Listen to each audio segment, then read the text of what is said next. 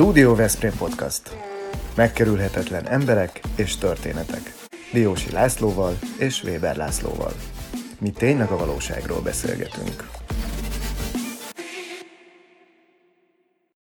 Kedves nézőink és hallgatóink, a Studio Veszprém Podcast 152. epizódját nézik, hallják.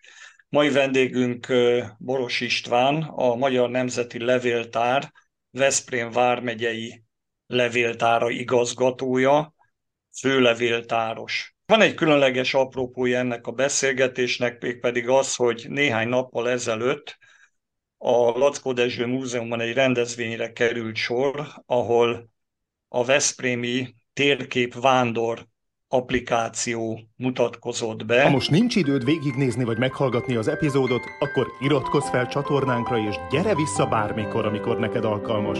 Így nem maradsz le semmiről. Melynek gondozója maga a levéltár, és ez egy olyan helytörténeti adatbázis és térkép, amely különleges ismereteket és információkat tartalmaz, és nagyszerű eligazodást a turisták számára, meg persze a Veszprémiek számára, akik a saját lakóhelyük iránt érdeklődnek. Hogy kezdjük is ezzel a beszélgetést. Igazgató úr, ki volt az eszmei szerzője ennek az ötletnek, vagyis hogy legyen egy ilyen ö, térképvándor applikáció? Üdvözlöm én is a, a hallgatókat, illetve nézőket. Hát igen, a, a térképvándornak a, a története az visszanyúlik már jó pár évvel ezelőttre. Igazából onnan érdemes indulni, hogy már olyan 2009-10 körül itt a, a levéltárban dolgoztunk térképes adatbázison, akkor a Pannon Egyetemnek a, a informatikai karával, dr. Gülán Zoltánnal dolgoztam ilyen megyei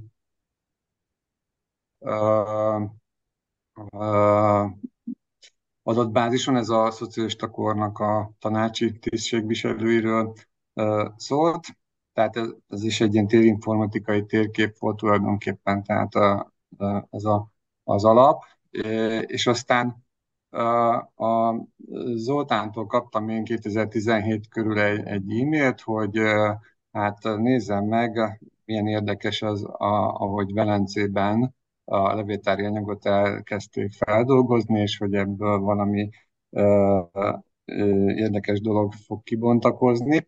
Um, és hát ez, ez volt a, az a bizonyos időgép, vagy time machine, um, ami így Európában már az utóbbi években eléggé elterjedt uh, elképzelés ilyen levéltári történészi körökben, hogy ezt uh, valahogy meg kellene valósítani, hogy, hogy digitálisan a, a levéltári információk, adatok azok elérhetők legyenek, és térben, időben lehessen szörfölni benne, mint amúgy az interneten ugye a mai információk között. No, és akkor ennek a, a, a, a inspirációjára, ugye mi is elkezdtünk gondolkozni, és az egyik kolléganőm Jakab Réka volt az, aki felvetette, hogy tulajdonképpen vannak nekünk olyan adataink, levéltári írataink, illetve már bizonyos munkálataink, amiket, hogyha összefűzünk, akkor ha nem is olyan nagyságrendben, mint Velencében, de mondjuk nálunk is meg lehet ezt csinálni. Illetve időközben ugye Budapesten azért elkészült a Budapesti időgép, már, és hát azt is láttuk, ugye, úgyhogy hazai minta is volt előttünk. Ezt a gyakorlatban, gyakorlatban is el kellene helyeznünk, tehát mi ott voltunk Weber Laci szerkesztő társammal ezen a bemutatón, és ott ugye azt az instrukciót kaptuk, hogy kapjuk elő a mobiltelefonunkat, az EKF-nek töltsük le az applikációját, és az EKF-nek az applikációján található meg voltak egy al programként a térkép vándor, hm. és ott egy térkép rajzolódik ki, a térképen pedig különböző színekkel jelezve vannak azok az épületek, amelyek feldolgozásra kerültek. Milyen alapon történt ezeknek az épületeknek a kiválasztása, amit nyomon követhetünk a telefonunkon, és amelynek révén az épületekről és a bent élő személyekről is információkat kapunk?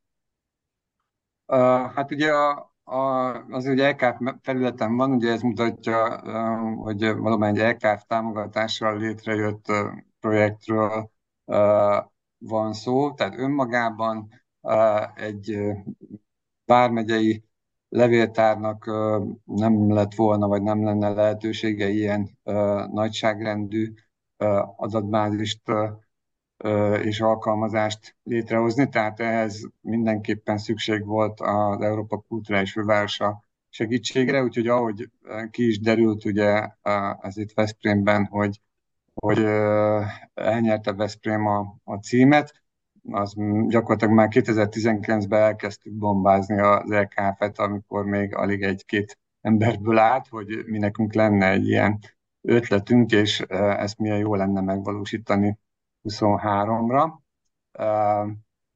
És hát végeredményben aztán a, a, a tárgyalások meg a, a pályázati konstrukció az azt eredményezte, hogy mi egy háttér adatbázist hoztunk létre a Magyar Nemzeti Levéltáron belül, és ugye erre építette rá ezt az applikációt a LKF, tehát ezért jelenik meg ugye náluk a, a, a Web 23 applikációban, tehát mondhatjuk, hogy egy, egy ilyen közös munka volt velük mindenképpen. Ugye amit látunk, igazából Ugye ez a forrásadottságoktól függ, hogy mely térképeket volt érdemes kiválasztani. Tehát három olyan ö, idő ö, síkot választottunk, ahol van megfelelő egymásnak megfeleltethető viszonylag pontos térképünk. Ez 1857, 1927 és 1947. Tehát ez volt ugye a kiinduló alap, be kellett azonosítanunk minden egyes házat, és megfeleltetni egymásnak a különböző térképeken, és aztán az egyéb más levéltári iratokban, forrásokban, házjegyzékekben, telekjegyzőkönyvekben, egyebekben lévő információkat meg hozzá kellett társítanunk ugye a megfelelő házakhoz. Tehát ez bonyolultabb, mint ahogy talán hangzik, tehát egy nehéz és lassú folyamat, rengeteg bogarászással jár. És ugye így, ilyen mondom, hogy ez a három térképfelület, a három korszak jelenik meg, és hogyha lépünk ugye az egyik felületről a másikra, akkor az oda kapcsolódó adatok fognak megjelenni. A másik ugye kellett húznunk egy, egy, egy korlátot, ami az időben meg a kapacitásban befért, és ez nagyjából ilyen 1500-2000 objektumra lőttük be, ugye ez ház, illetve telek, tehát ez, ez egy kicsit keveredik, illetve alapvetően a, ugye a telkekre összpontosítottunk, mert a, azokkal jobban meg tudjuk fogni. Ugye a házak azok változnak adott esetben a telkeken, épülnek, lebontásra kerülnek, és így tovább. Tehát a lényeg az, hogy tulajdonképpen 2000 házig, telekig jutottunk el, vagy azt tudtuk tisztességesen megcsinálni, és ez így a városnak a történeti magját jelenti. Tehát ebben a száz évben, ugye 1857 és 47 között a, a, a nagyjából a 27-es határoknak megfelelő, vagy azon belül található összes háznak előre is, tehát 1957 felé meg mi felénk ugye az 1947 irányába is a, a, a teljes adatállományát összeraktuk, és akkor ebből épül föl tulajdonképpen ez a, a, az applikáció. István, hogyha te most ajánlanál egy célpontot, melyik lenne az, amin jól látható ez a három időség, és ami tényleg egy ilyen érdekes, izgalmas bemutató helye lehet fizikailag is ennek az applikációnak. Mit javasolsz? Hát ugye még, a, igen, itt a színezésről is előbb szó volt, azt nem említettem, tehát ugye az a, a másik, ami még fontos, hogy a 2003-on belül még mintegy száz uh, épületet, amelyek fontosak a város története szempontjából, azokat kiválasztottuk, és a legtöbb információ ugye ezekről található meg, hiszen ezekhez szöveges leírásokat is készítettünk. És ezek vannak ilyen legerősebb pirosas színnel jelölve. Tehát azokat érdemes keresni, mert ott képet, háztulajdonos nevét, leírást egyaránt fogunk találni.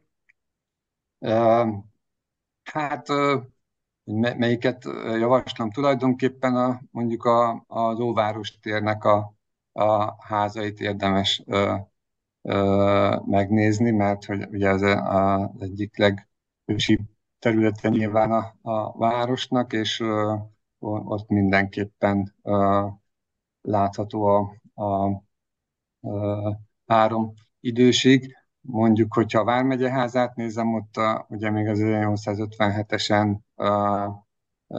nem azt fogjuk látni, mert hát ez a mostani az 1880-as években épült fel, de mondjuk az is egy, az meg azért érdekes, mert igen, a, a, a egy változás, jelentős változás következik be az adott telken. Mi sok keresztkérdést tettünk föl a kísérőknek, akik ott bemutatták a, a projektet, és igyekeztek is ö, választ adni ö, ezekre. Nyilvánvalóan egy új dologról van szó, és még biztos, hogy kell finomítani, változtatni, alakítani ezen. Talán ezért is szerencsés, ha minél többen ránéznek, biztos, hogy sok gondolat fogalmazódik meg. Az egyik ilyen lényeges az volt, ami fölmerült a mi kis podcastunk részéről, hogyha vége lesz az LKF évnek, akkor ez a, az applikáció, ez hogyan fog a jövőben működni? Önálló életet lehet lehelni bele, mint a levéltárnak az applikációja, vagy ez még egyenlőre bizonytalannak tűnik? Ez egy fontos kérdés, hogy mennyi lesz időtálló. Időtálló lesz-e annyira, mint az épületek meg a történetek? Igen, ez egy jogos kérdés, abszolút. Ehhez ugye még azt érdemes hozzátenni, hogy a projektnek ugye az egyik ága mondjuk ez az applikáció, ami egyfajta ilyen népszerűsítő, ismeretterjesztő forma nyilván, ami talán a mai világhoz ugye a legközelebb áll, vagy akár a fiatalokat is esetleg meg tudja fogni, legalábbis így levéltári szempontból nézve azért egy mobil applikáció az nálunk még nem egy gyakori dolog. De ugyanakkor készül honlapos verzió, mert hogy a, a Magyar Nemzeti Levéltár, amelynek ugye része a Veszprém vármegyei levéltár is, tehát a, ilyen módon ugye a Nemzeti Levéltár az, aki, aki az LKF-fel e, együttműködik. Tehát a Nemzeti Levéltár ugye azt e, ajánlotta a pályázatnál, hogy e, a, a, az infrastruktúrája lévén képes hosszú távon fenntartani ugye ezt az adatbázist, tehát hogyha lejár az LK év, akkor is van erre lehetőség, és hát ez igazából egy, egy honlapos forma lesz azért hosszú távon, a, a, ami, ami biztosítható tűnik jelen pillanatban, de én a magam részéről az applikációt is mindenképpen szeretném, hogyha maradhatna, nyilván megfelelő finomításokkal együtt, vagy akár további fejlesztéssel, és én úgy látom, hogy a többi szereplő is, aki benne van ebben a történetben, így gondolkozik, tehát én nagyon remélem, hogy sikerül megtalálni azt a formát, ahogy majd ez fennmaradhat. Tehát jelenleg még bizonytalan valóban ezt tudom mondani. További tárgyalásoknak a kérdése, hogy, hogy mi lesz majd a sorsa 24-től. Én annak drukkolok egyébként, hogy nagyon sok levelet kapjatok majd a felhasználóktól, hogy milyen kiegészítésekre tesznek javaslatokat, illetve mit szeretnének még látni, úgyhogy a levéltár elérhetőségeim szerintem biztatom minden nézőnket és hallgatónkat, hogy adjon visszajelzést. Nem tudom, hogy van-e már ilyen tapasztalatotok, mik az első visszajelzések, mit mondanak a, azok, akik elkezdték használni. Úgy tűnik nekünk pozitív, örülnek, hogy van egy ilyen lehetőség. Nyilván előbb-utóbb azért majd gondolkoznak rajta, hogy mit lehetne még. Egyébként erre létre fogunk hozni egy külön e-mail címet most, pont a pénteki bemutatók alapján is jutott eszünkbe, hogy erre mindenképpen érdemes figyelmet fordítani, és azt meg közé is tesszük, hogy hova lehet írni tulajdonképpen javaslatokat. Már kapható Veszprém első hangos könyve 35 igazi történettel. Magyarul és angolul postai képeslapba csomagolva.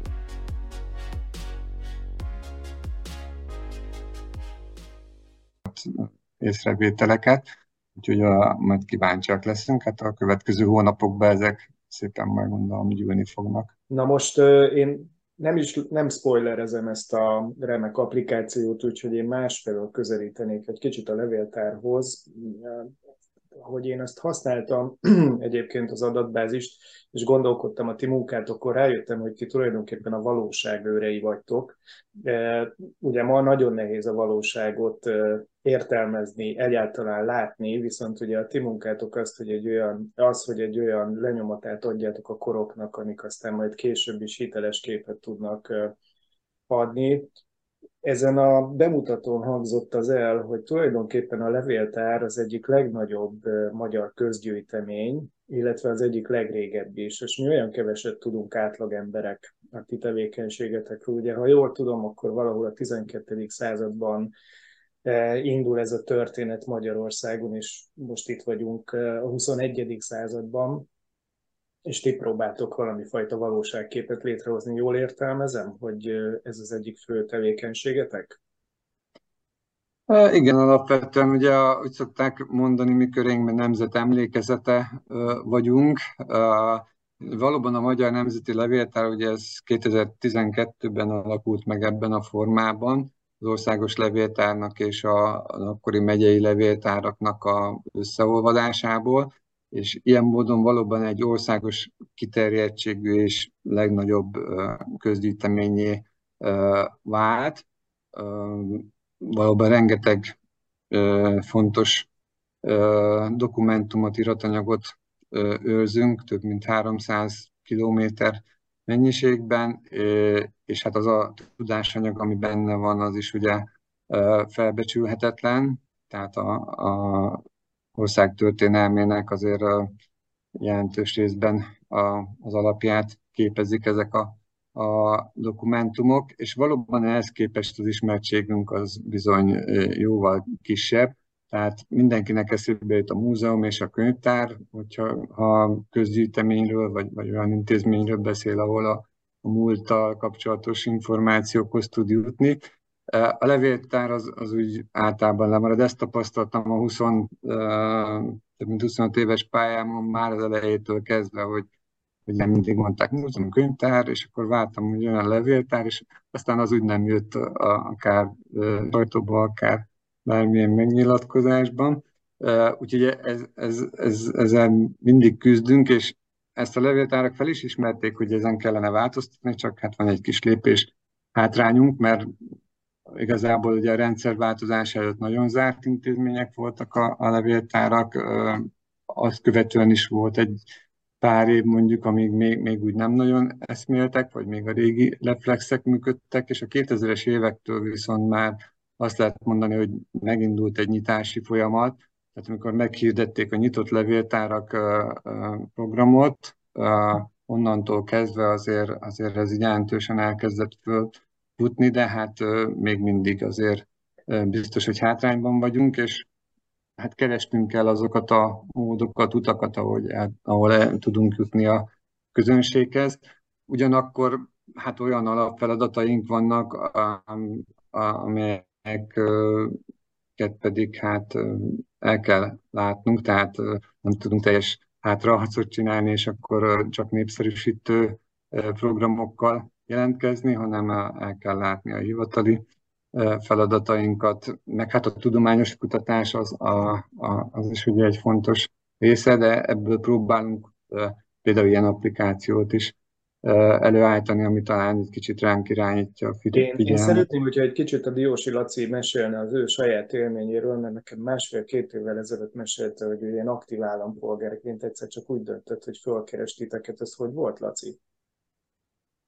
Voltak éppen kétszer jártam eddig a levéltárban összesen, egyszer még megboldogult polgármester koromban, amikor 2005-ben átadtuk a magyar királyi altiszt képzőnek, ugye a valamikori utasi őrmester képzőnek a főépületébe költözött levéltárat a rendeltetésének.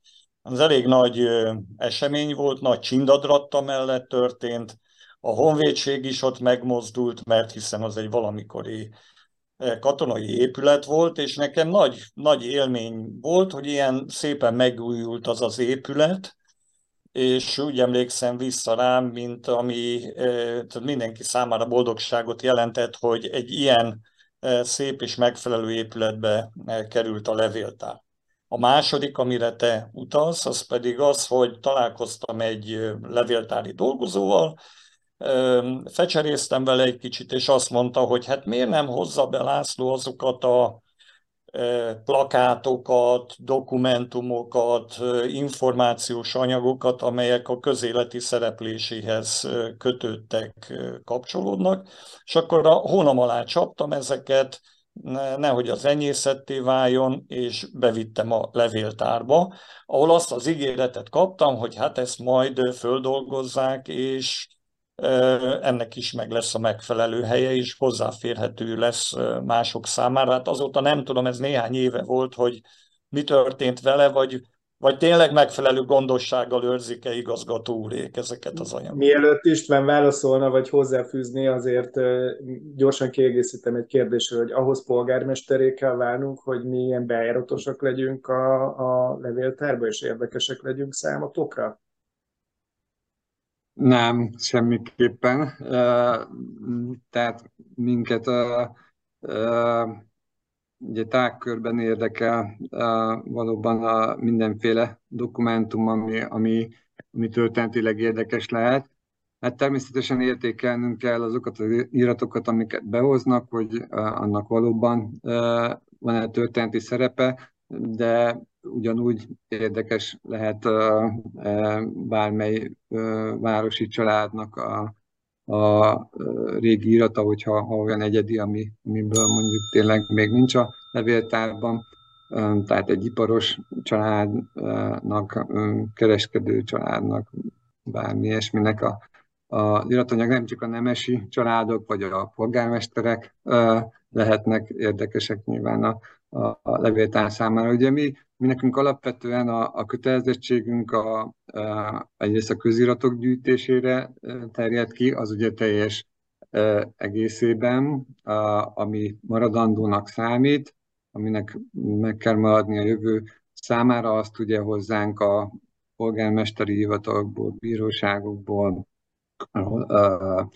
akár iskolák, kulturális intézményektől, tehát mindenhonnan a köziratoknak hozzánk be kell kerülni 15 év elteltével, tehát a polgármester úr működése idejéből is most már bőségesen van nálunk a, a levéltárban hivatali irat, és a másik ugye a magánirat, amit szintén gyűjtünk, az már nyilván egy, egy válogatott dolog, mert hát ott nincs lehetőség egy ilyen teljes körű átfogó figyelemre sem, ami eljut hozzánk, akár úgy, hogy behozza valaki és értékeljük, vagy hát azért tudjuk, hogy kikre érdemes figyelni adott esetben a megyében, és hol található olyan hagyaték, tehát azért ezt figyeljük is, akkor utána megyünk, hogy ne legyen a, az enyészeté. Szoktunk ugye felhívásokat is intézni, például az első világháború centenárium idején komoly gyűjtés zajlott első világháborús emlékekből, és meglepően sok minden került még elő így száz év után is a padlásokból pincékből ki, tudja honnan. Uh-huh. Ha már az időnél járunk, és a Laci látogatásainál, te hány éves korodban jártál először levéltárban, és mi volt a legelső élmény, amit így föl tudsz idézni a levéltárral kapcsolatosan? Hát én, én középiskolás koromban jártam először levéltárban, igazából levéltár látogatáson voltunk, nagyon sok mindenre így nem emlékszem De már. Van, van, néhány... van erre ma is példa, hogy iskolákból szerveznek hozzátok látogatásokat? Vagy ez hát sokkal el... inkább, mint annak idején a 80-as években, sokkal ritkább volt, ahogy mondtam, hogy az általában is voltak az intézmények. Mi viszont nagyon is figyelünk arra, hogy a fiatalokat megszólítsuk. Tehát 2013-ban egy pályázatból készítettünk egy oktatótermet, kifejezetten azzal a célral, hogy, hogy iskolás csoportokat tudjunk utána fogadni, digitális táblával mi egymással, és az egy nagy lendületet adott itt nálunk. Tehát az elmúlt tíz évben nagyon jó kapcsolatot alakítottunk ki számos Veszprémi iskolával, általános iskolával, középiskolával, és járnak hozzánk rendszeresen a történelmi órák keretében azoknak a kiegészítésére. Általánosságban a levéltáról is tartunk órát, de hogyha szükséges, akkor tematikus órát a, a 48-as eseményekről, 1848-as eseményekről, vagy az 1956-ról, vagy akár a, a német nemzetiség története is Veszprém megyében érdekes, nem egy ugye ilyen irányú iskola is létezik nálunk, úgyhogy igyekszünk a fiatalokat megszólítani. Mi gondosan fel szoktunk készülni a beszélgető partnerünkkel való társalgásra, még ha ez nem is mindig annyira evidens a kedves nézők és hallgatók számára, de megnéztem a honlapotokat, és majd hanyatt estem, mikor azt olvastam, hogy egy 1214-ből származó oklevél a legrégebbi dokumentum, ami megtalálható a levéltárban. Tudnál erről szólni, hogy ez, ez milyen, milyen dokumentum, miről van itt szó, és egyáltalán milyen kincsek vannak még nálatok, amit érdemes, és talán lehet is megnézni? Hát ugye ez a legkorábbi, eh, ez a Mohács előtti gyűjteményünkben van. Alapvetően ugye a, a középkorból oklevelek azok, amik megmaradtak egyáltalán. A legnagyobb gyűjtemény természetesen az országos levéltárban található középkori oklevelekből, de vidéken is azért van. Így nálunk 300 30 darab ilyen oklevél van a 13. századtól ugye 1526-ig terjedően, és hát ez, a, ez, a, ez az oklevél egy, egy hát viszonylag kisméretű kis oklevél, ez a legelső, és alapvetően egy ilyen adásvételi szerződést egy erdő és föld részletnek a, az átadásáról szól. Tehát nagyon sokszor érdekes, hogy ezek a középkori oklevelek tárgyukban olyanok, amik manapság tömegével keletkeznek adott esetben, de hogy a, a korukat tekintve, meg a ritkaságukat, hogy alig néhány maradt fenn, már sokkal nagyobb jelentőségre tesz szert az, hogy valaki egy föld darabot elad egy másik családnak. Úgyhogy ez például egy ilyen, ez a legkorábbi. Hát azért nagyon sok szép címeres levél van például nálunk, azokat érdemes megemlíteni. Ebből most készül is egyébként egy, egy kiadvány, egy könyv, remélhetőleg még az idén megjelenik egy szép reprezentatív kiadvány, a, a, a Vármegyei Levéltárnak, vagy a Vármegyének a, a, a címeres leveleiről. Ugye ez a nemességadományozások kapcsán kapták a, az egyes családok ezeket az okleveleket. Um, hát uh, értékes iratsorozatunk, és nagyon sok van ezen túl is.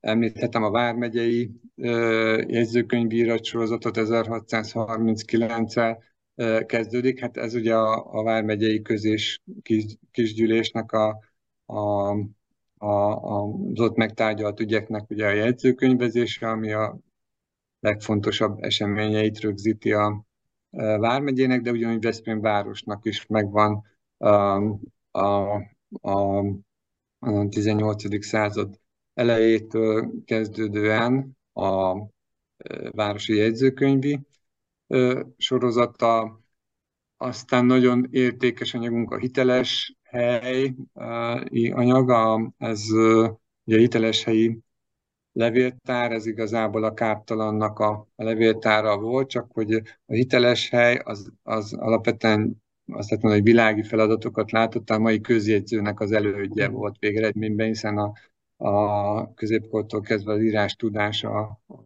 egyháznál volt, és hogyha valamit hiteles e, e, dokumentumot akartak létrehozni, ugye adásvétel, birtokbaiktatás, a nemességi címnek az adományozás. Ez, ez, ez ügyben mindig ugye a hiteles helyhez fordultak, tehát abban a, a hiteles helyi levéltárban nagyon sok fontos dokumentum van. István, én ezt a beszélgetést nem tudom úgy lezárni, hogy egy szakemberrel beszélgetve ne tegyen föl a kérdést azzal a szakemberrel, aki alapvetően a múltal foglalkozik, hogy a jövővel mi a helyzet. 810 millió csak WordPress-ben írt weboldal van, napi 500 új weboldal jön létre, tehát megy el minden, ami az írá, írott történelmünk, az a vonulát a digitális térbe.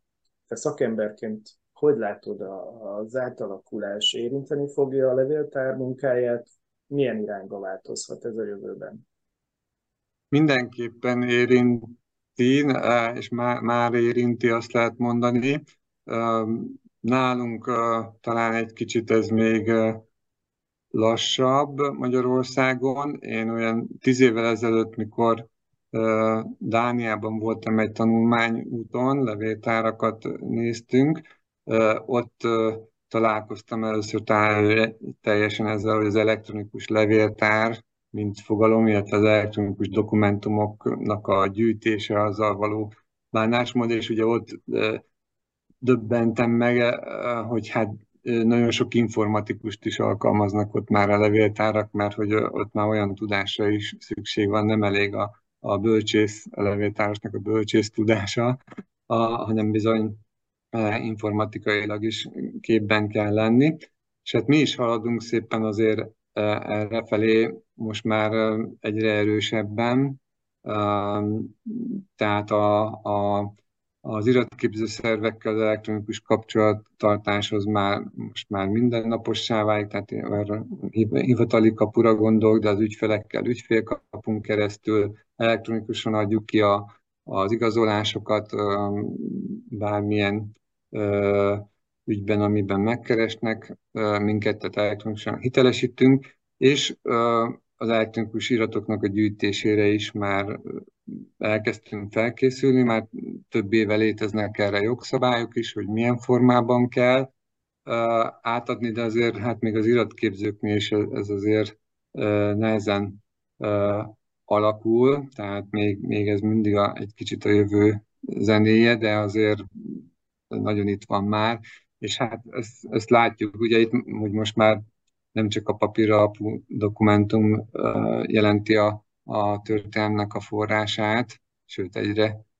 kevésbé, tehát erre mindenképpen fel kell készülnünk. Hát a levéltár úgy is fogalmazzák, hogy igazából mindegy, hogy milyen hordozón van az az információ, hogy most pergamanen van papírom, vagy éppen egy Word dokumentumban, az ugyanúgy a, a levéltár hatáskörébe kell, hogy tartozzon.